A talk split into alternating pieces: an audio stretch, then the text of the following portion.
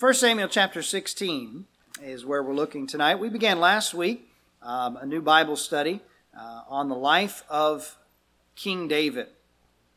And David is one of those Bible characters that's uh, a lot of people's favorite character. Um, so many stories from his life that we love to talk about. Fun stories. Some not so fun, though. And there are some, some dark moments that we'll. Uh, we'll look at and we'll uh, we'll talk through as we get to those in his life. And really, his whole life story is a story of what God can do with someone who's willing to uh, follow him and willing to obey him. Last week, we saw in the first 13 verses of this chapter uh, the anointing of King David when God officially chose him and designated him to be the next king of Israel. And tonight, we're going to be looking at his first royal assignment um, that's recorded for us here at the end of chapter 16. Not long after he was anointed by Samuel to be the next king of Israel, David received this very first royal assignment. The circumstances that he found himself in were not very easy, though. He was going to be living in the company of a crazed monarch. And day and night he would be responsible for calming King Saul's fits of rage. It was a huge responsibility for such a young man, and he was still a young man at this point. As we'll see in the story, he was still under his father's roof and uh, ultimately responsible to his father. But it was a task that God had already prepared David for, and a task that David was more than capable of accomplishing by the grace of God. I want you to think with me tonight as we look at this part of David's story that whatever God calls us to do, we can be certain that God has already prepared us to do it. It's something we can accomplish by the grace of God. And we may feel like we are inadequate, and the truth is that without God we are. Without Him we can do nothing. But if God is calling us to do something, He promises that we will be able to do it with His help by His grace. So we must determine to always do our best by the grace of God and for the glory of God. David had that determination, and God blessed him greatly for it. Look at verse number 14 of 1 Samuel 16, and we'll read down through the end of the chapter. But the Spirit of the Lord departed from Saul, and an evil spirit from the Lord troubled him. And Saul's servant said unto him, Behold, now an evil spirit from God troubleth thee. Let our Lord now command thy servants which are before thee to seek out a man who is a cunning player on a harp. And it shall come to pass, when the evil spirit from God is upon thee, that he shall play with his hand, and thou shalt be well. And Saul said unto his servants, Provide me now a man that can play well, and bring him unto me. Then answered one of the servants and said, Behold, I have seen a son of Jesse the Bethlehemite, that is a cunning that is cunning in playing, and a mighty valiant man, and a man of war, and prudent in matters, and a comely person, and the Lord is with him. Wherefore Saul sent messengers unto Jesse and said, Send me David thy son, which is with the sheep. And Jesse took an ass laden with bread, and a bottle of wine, and a kid, and sent them by David his son unto Saul. And David came to Saul and stood before him. And he loved him greatly, and he became his armor bearer. And Saul sent to Jesse, saying, Let David, I pray thee, stand before me, for he hath found favor in my sight.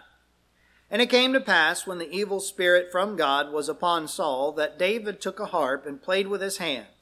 So Saul was refreshed, and was well, and the evil spirit departed from him.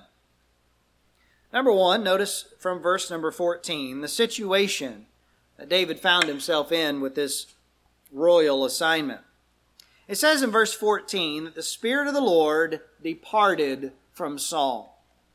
If you look back at verse number 13, we read there that at the time of David's anointing, the Holy Spirit came upon David from that day forward, never to leave.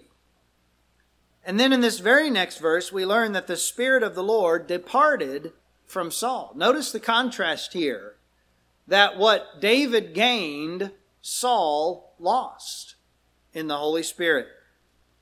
Now, an important question to answer is why did the Holy Spirit leave Saul? Was this just arbitrary? Did God was God just being fickle and saying, okay, now I, I want you to have the Holy Spirit and not you? Or was there a reason behind this? And the simple answer is this Saul was suffering the consequences of his sin. He had rejected the Lord, and so the Lord had rejected him. And that's not my statement. 1 Samuel 15, verse 23. Look back, just may not even need to turn a page in your Bible. 1 Samuel 15, 23. For rebellion is as the sin of witchcraft, and stubbornness is as iniquity and idolatry, because thou hast rejected the word of the Lord, he hath also rejected thee from being king. Now, the evidence of that rejection was the departure of the Holy Spirit from Saul. Now, understand we're in the Old Testament times as we look at this story here. And in the Old Testament, the ministry of the Holy Spirit was different than it is now in the New Testament. In the Old Testament, the Holy Spirit came on certain people at certain times to do certain things.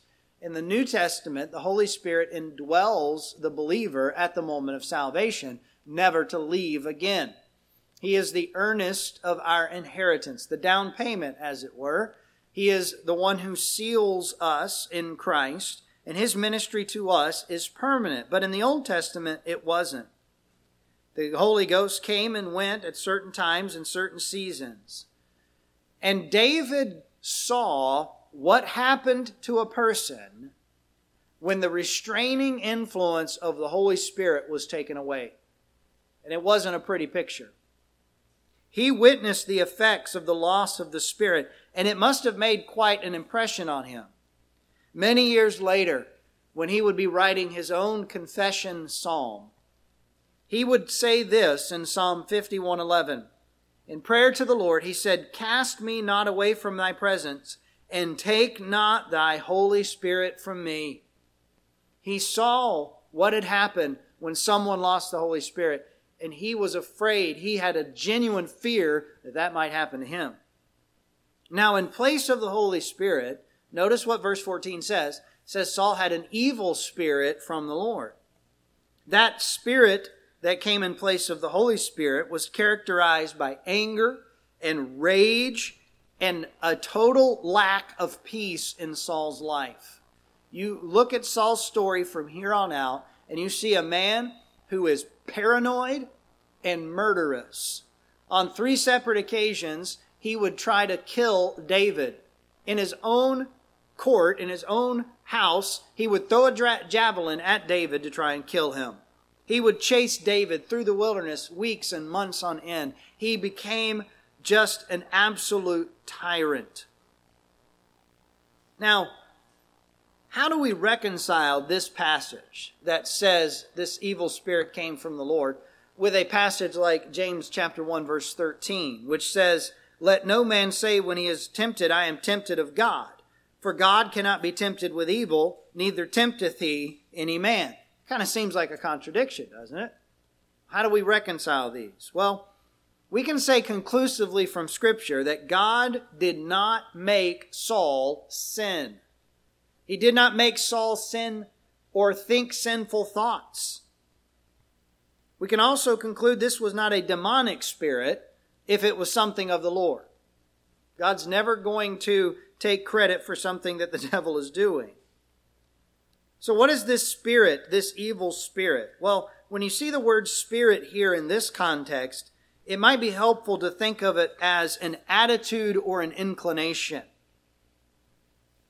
And furthermore, this evil spirit was the direct result of the Holy Spirit's absence in Saul's life. You can't separate the two here. So there's a direct connection between the Holy Spirit leaving and this evil spirit being present the restraint of the Holy Spirit had been removed from Saul's life, and in its place was the unbridled inclination of Saul to rebel. Previously, the Holy Spirit was there holding him back, no longer. Now Saul has no restraints. This is really a classic example of God giving someone over to a reprobate mind, like Romans chapter 1 talks about. Turn there with me. Romans chapter 1.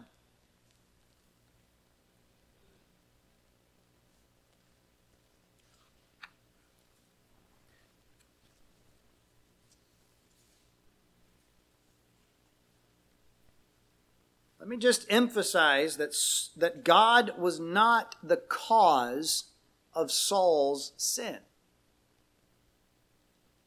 Romans chapter 1 says, verse 21, speaking of the ungodly, because that when they knew God, they glorified him not as God, neither were thankful, but became vain in their imaginations, and their foolish heart was darkened. Now skip down to verse 28. And even as they did not like to retain God in their knowledge, God gave them over to a reprobate mind to do those things which are not convenient. Here's the principle. If a person persists in thinking and acting sinfully, God reserves the right to remove any restraints and let them feel the full consequences of their sin. That's God giving someone over to the path that they have chosen. Saul had chosen to rebel against God on multiple occasions. And God said, okay, then I'm removing the restraints. I'm going to let you take the path that you've chosen in all of its ugliness. God did the same thing to Pharaoh, by the way. Pharaoh hardened his heart five times, and five times God hardened it for him. Why? Because that was the path that Pharaoh had chosen. God did it to Judas Iscariot. Judas decided that he would betray the Savior, and God gave him over to that and allowed him to feel the full effect of his sinful choices.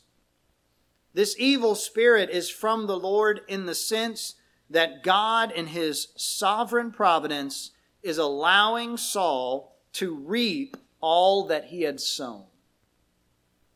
He had sown to the flesh repeatedly without remorse or repentance. And of the flesh, he reaped corruption, just as Galatians 6, 7, and 8 says. So that's what it means when it says an evil spirit from the Lord. God didn't make him sin. Saul had chosen to sin. And God said, okay, if that's the path you want to go down, I'm not going to stop you. That's the situation. But let's notice number two, the servant's suggestion from verses 15 through 17. Can you imagine being a servant in the court of King Saul? I mean, he's literally going crazy. It's a spiritual problem, but it's affecting his mood, it's affecting his behavior, it's affecting how he's ruling the kingdom, it's affecting everything. We know that he was uh, uh, prone to these uh, outbursts of rage and, and anger, even to the point of trying to kill people. To say it would have been a little bit stressful was an understatement.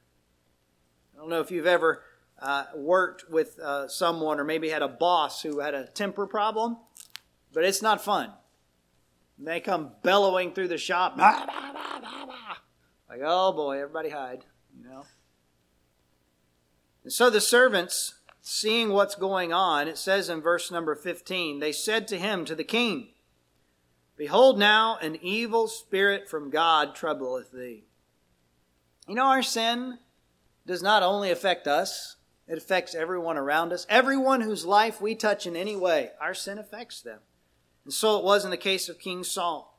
The servants saw what was happening to him, and they knew at least some of the backstory. Surely they were aware at least a little bit of the goings on between Saul and Samuel and all of that turmoil that was there. And they understood to some degree at least that the problem with King Saul was a spiritual problem because they said, An evil spirit from God troubleth thee. This has got to be a spiritual problem. So they had a, a little bit of understanding there. However, their suggestion was to treat the symptom. instead of solving the problem. What did they say in verse 16? They said, Let's find a musician who can come in and play nice music when you're feeling bad and it'll make you feel better. That's what it amounted to. They suggested that Saul would find this musician who could come and play soothing music when these fits would come on him.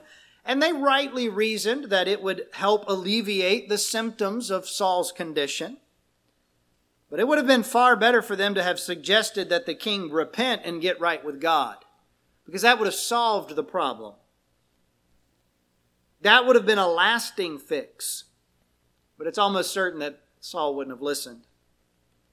Because the ungodly do not want to be told that many of their problems are the result of their sinful choices. They hate hearing that. They don't want to be held responsible for their the consequences of their choices. They want everybody else to bail them out. They want to live however they want to live and not suffer the consequences of it. And so you, you tell people in our culture, and our society, hey, you know, if you would do things differently, then maybe things would be better. Well, that makes you intolerant. You know, statistically, the one choice that makes the largest difference in total outcomes of, uh, of, of families and children. I'm talking about um, less poverty, uh, more better education, better jobs, more stability, better health, all the way around for everybody in the family. You know the one choice that makes the biggest difference? Wait until you're married to have children. Statistically, wait till you're married to have children. If people do that statistically, 80 to 90% of the time, the outcomes are far better than the other group. But you know what? You say to that to the world, and they say, well, that's just old fashioned. That's just out of date. That's just, uh, you're intolerant. You, you, and all of these other uh, names that they will call us for that. No, that's just the facts. Statistically, look it up. It works. But you tell people that, and they don't want to hear that. No, we need this program, we need that program to, to alleviate the symptoms. We don't want a solution to the problem. And that's what the world wants. They want a band aid to cover the wounds. They want an anesthetic that will dull the pain. They want to treat the symptoms, but they don't want to solve the problems. And listen, as Christians, we are no different in our tendency to seek for a some kind of a painkiller for the symptoms instead of dealing with the real problem. We have the same tendency. We're like Esau. You remember the story of Jacob and Esau? When Jacob tricked his dad into giving him the blessing. Remember, Esau comes in from the field and he's like, Hey, dad, I'm, I'm here. I killed this deer and I cooked it for you. And, and Isaac's like, What do you mean? I thought you were just here. And it was like, Oh, wait, that was, that was Jacob being a trickster again. And Esau got very upset because his dad had given the blessing to Jacob. And so he's, he's begging his dad to bless him. And his dad's just like, I'm sorry, I've already given the blessing to him. I don't have much blessing left to give you. And Esau, who had lived his whole life catering to his flesh, who had sold his birthright for a bowl of beans, is now crying, literally, to his dad for a blessing. But you know what Esau never did in that story? He never actually repented of his sin of being a carnal and sensual man. And Rome, or rather Hebrews 12, 17 says, For you know how that afterward, when he would have inherited the blessing, he, that is Esau, was rejected, for he found no place of repentance, though he sought it carefully with tears. And we have people today who are down on their knees crying and begging for a solution to the symptom. But you give them the solution to the real problem and they don't want to hear it. And that's what happened here. It was, hey, let's get a musician in and make you feel better. Well, the music therapy they suggested would work to calm the king's mood, but it could never bring lasting peace to his heart. It never did. To his death, Saul was never at ease. Because this kind of peace that lasts can only come from God when we are saved, number one, and walking with Him in a right relationship. Romans 5 1 Therefore, being justified by faith, we have peace with God through our Lord Jesus Christ by whom also we have access by faith into this grace wherein we stand and rejoice in hope of the glory of God. Look, that's something reserved for Christians only, people who are saved. And Philippians 4 tells us that we can be careful for nothing, but in everything by prayer and supplication, let our requests be made known unto God, and the peace of God, which passeth all understanding, shall keep our hearts and minds, guard our hearts and minds. Saul couldn't have that peace because he wasn't right with God.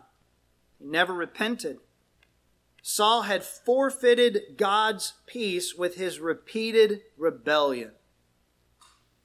Let me just say at this point that as we seek to help others, and I, by the way, I don't doubt the sincerity of the servants here. I think they really wanted to help the king.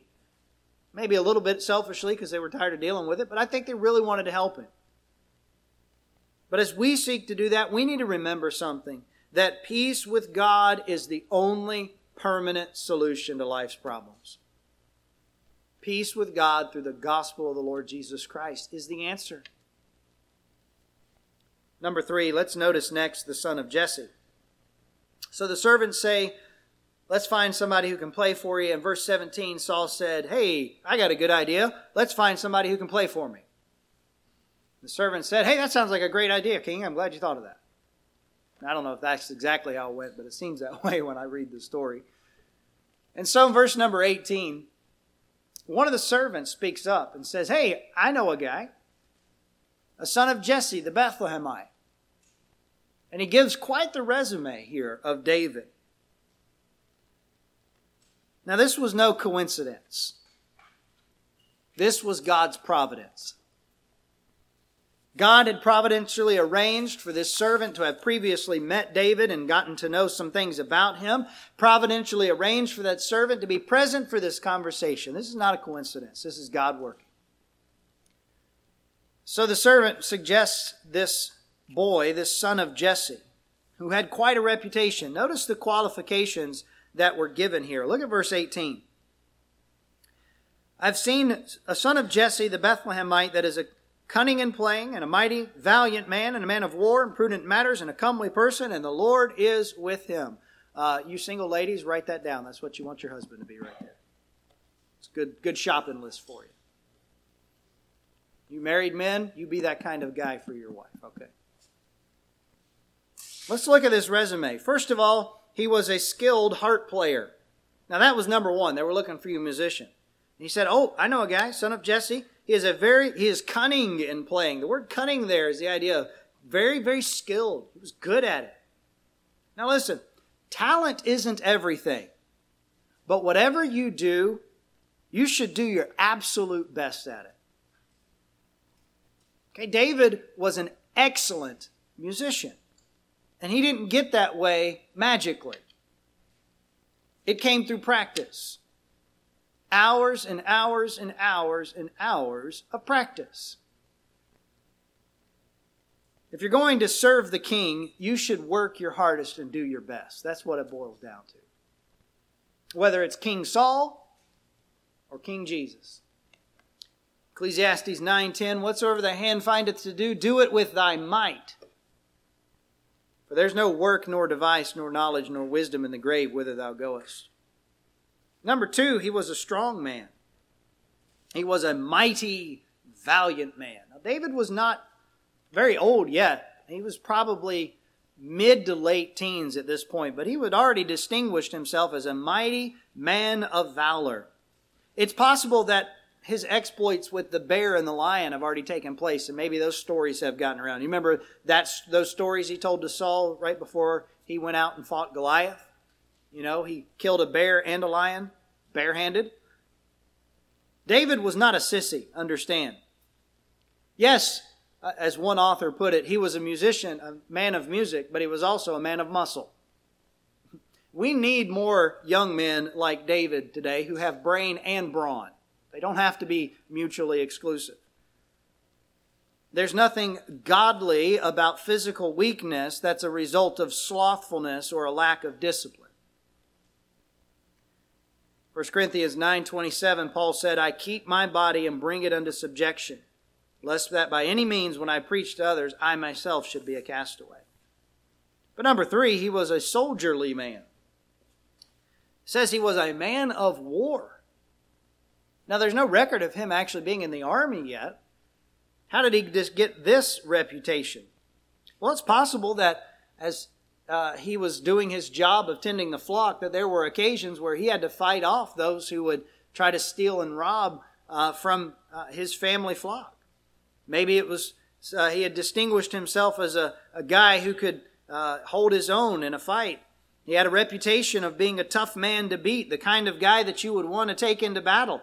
It's also possible that he had actually um, had to do the same thing defending against the Philistines, as there's other indications that at times they would come in and, and raid the family farms, and maybe he'd been involved in some skirmishes there. But this is going to be one of the most important characteristics of David for much of his life a man of war, the ability to fight. He knew how to fight. He didn't go looking for a fight, he didn't go picking fights, but he knew how to handle himself. I don't believe God's going to call any of us to attack the Philistines. But you know, we have been called to a fight. We've been called to fight the good fight of faith. And we need to be good soldiers, as Paul wrote in 2 Timothy chapter 2. He was a soldierly man. But notice number four, he was a smart guy. It says he was prudent in matters. He knew how to take care of business. He knew how to practice good discretion. He was a kind of guy that you could rely on to get things done. You didn't have to hold his hand and come behind him and make sure that, you know, he had done what you asked him to do. You know, not everyone is blessed with the same level of intellect, but everyone should do their best that they have with whatever faculties God has given them. There's some people that, you know, they just have a gift for retention and recall of certain knowledge and information and facts. Others of us, we have to work a little harder. But whatever, wherever we are on that spectrum, we should study and learn as best we can. There's no excuse for being ignorant. And the most important thing for us to learn and to study, of course, is about God and God's Word. Sanctify the Lord God in your hearts, and be ready always to give an answer to every man that asketh you a reason of the hope that is in you with meekness and fear. 1 Peter 3.15 says. Then number five, he was sharp looking. says he was a comely person. Comely person. He wasn't a feminine sissy, but rather a good looking guy. And this speaks, by the way, not only of his appearance, but also his demeanor and how he carried himself. He knew how to behave so that his demeanor was not a distraction to his duties. It's not just physical appearance here. Each of us needs to be careful that we behave properly in a way that honors the Lord. 1 Timothy 3 15, that thou mayest know how thou oughtest to behave thyself in the house of God. There's a right way to behave, there's a wrong way to behave. He was sharp looking guy, a comely person. But most importantly, number six, David was spiritually minded. Notice the last qualification here. It says that he, the Lord is with him. That's the key right there. All of those other characteristics, they were great, they were good, but they wouldn't have meant a thing if it wasn't for this one. The Holy Spirit came upon David when Samuel anointed him, and it was evident. It was evident. People saw it. People noticed it. Those around him looked at David and said, Lord is with him. It's kind of like Joseph, God making all that he did to prosper. People saw David's life and they concluded God's doing something with him. God is with him. And David was, by the way, very careful to make sure that people around him knew that anything good in his life was the Lord's doing. Again, in the next chapter, chapter uh, 17, when he would talk to Saul about uh, fighting Goliath, David said, The Lord that delivered me out of the paw of the lion and out of the paw of the bear, he will deliver me out of the hand of this Philistine. David said it was God, it was the Lord's doing. Now you look at this resume. Who could argue with a resume like that? He was the perfect man for the job. But there's something much more important than that. That this is God working in David's life to give him his very first lesson in running a kingdom. David was going to be the next king. He needed to learn some things before he took the job. And so God is supernaturally, sovereignly working out details here for David. So they immediately send word to Jesse and tell him to send David down. Jesse sends David with a, a load of gifts and provisions. David would come to the king's court and he would have a front row seat in the classroom of royal governing, paid for, by the way, by the king that he would replace. That's a God thing. Whatever God calls you to do, he will enable you to do it. Until Samuel showed up in Bethlehem and anointed David, David had no idea he would ever be king. Uh, for all he knew, he would be a shepherd the rest of his life. But David applied himself and did his best at all that he did. And God used all of that to prepare him for the future. Whatever God calls you to do, he will enable you to do it. 1 Thessalonians 5:24 says, "Faithful is he that calleth you, who also will do it." So notice with me finally the service of the king from verses 21 through the end of the chapter. David came to Saul and stood before him, and he loved him greatly. That is, Saul loved David greatly. And he, David, became Saul's armor bearer. David made an immediate impression, a positive one, on King Saul, and that's seen by his instant promotion. As soon as he gets there, Saul says, I like this guy. I want him to be my armor bearer. An armor bearer was a position of honor and prestige. It meant being close to the king, even into battle, going with him into battle. And so this was quite the honor. I mean, it was a promotion for David to go from being a shepherd to being um, a servant in the king's court. But now he's going to be a soldier. He's going to be an armor bearer for the king. And then in verse number 22, Saul sent word back to Jesse requesting permission for David to stay with him indefinitely. Let him stand before me, for he hath found favor in my sight. Which, of course, obviously his father uh, allowed. Now, what I want you to notice with me is this David did not scheme or manipulate to gain these honors, they were given to him by God. God was the one that promoted David. You know, so many people are obsessed with climbing the corporate ladder. Whatever situation they're in, it's always about, I got to get to the next level. I got to go the next, a little bit higher, a little bit more. And so obsessed with personal promotion. You know, Psalm 75 verses 6 and 7 says, For the promotion cometh neither from the east, nor from the west, nor from the south, but God is the judge. He putteth one down and setteth up another. You concentrate and focus on doing your best at whatever you do and trust God with the promotion. God saw to it that David was in the right place at the right time to get the right training and do the right thing. That God was working in David's life is also seen not only in his promotion, but also in his playing of the harp. That was the primary task that he was given. In verse 23, it says that when this evil spirit would come upon Saul, that David took the harp and played. And notice the last phrase So Saul was refreshed and was well, and the evil spirit departed from him. This was his main job, and he did that job successfully. He would play, and the music he played was soothing and was refreshing to Saul. He did his job, and he did it well and not for Saul's sake and not for his sake, but for the Lord's sake. That ought to be our attitude. That whatever we do, we're going to do it well. We're going to do it the best of our ability. We're going to give it our all, not for our sake or anyone else's, but the Lord's. Colossians 3:22 says, "Servants obey in all things your masters according to the flesh, not with eye service as men pleasers, but in singleness of heart, fearing God." Now let me just say a, a, something very quickly about music specifically because it was music that David used to soothe Saul's mood. Music is a very powerful influencer. Every Hollywood director understands the power of music. Some of the greatest movies of all time would never have been the hits they were if it weren't for the movie soundtracks that went with them, that we associate with them so closely. And the directors in Hollywood understand that. They work closely with the composers to make sure that the music matches the mood.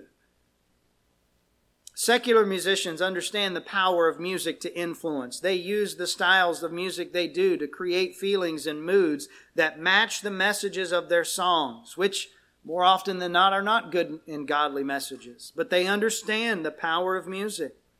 The only people who seem to deny the power of music to influence are Christians who want to listen to ungodly music. That's the only crowd of people that, that says, oh, music is nothing, it doesn't matter. Everybody else says, no, there's power in music. And it's illustrated for us right here. To deny the effect that music has is foolishness. The question we need to ask is what kind of effect does my music have on me?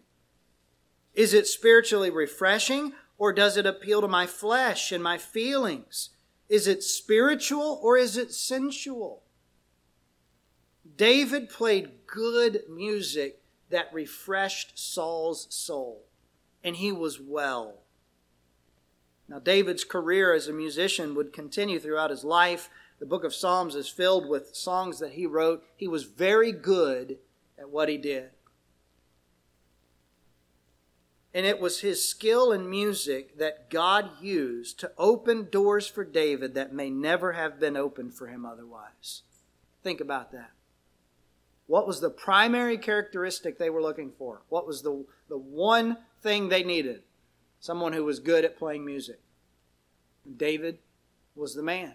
He had all these other character traits too, all these other qualifications, but it was his skill in music that God used to get him in this position. You know, whatever God's called you to do, He has already equipped you to do it. He's given you the training and experience you need to do the task that you need to do right now. You say, well, I, what about this other thing down the road? Well, we're not there yet. When you get there, God will have given you what you need for there. But for now, God's given you what you need. You may not feel like it, but that's the truth. He's put you where you are to do what you're going to do, and He's going to make sure that you have what you need. But there's an also there's another part of this. Think with me. That also means that whatever God is doing in your life currently is preparation for the future. We prepare for tomorrow by doing our best today. Like Jesus, David wasn't half hearted about anything.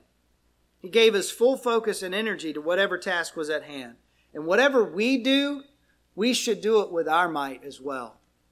And do it for the glory of God. Whether therefore you eat or drink or whatsoever you do, do all, even if it's playing a harp out on a hillside watching a bunch of stinky sheep. Do all to the glory of God.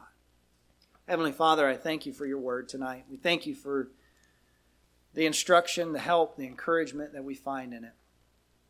And Lord, I pray that you'd help us to give our all in everything we do for your glory, trusting you for the promotion as you see fit in your time and in your plan.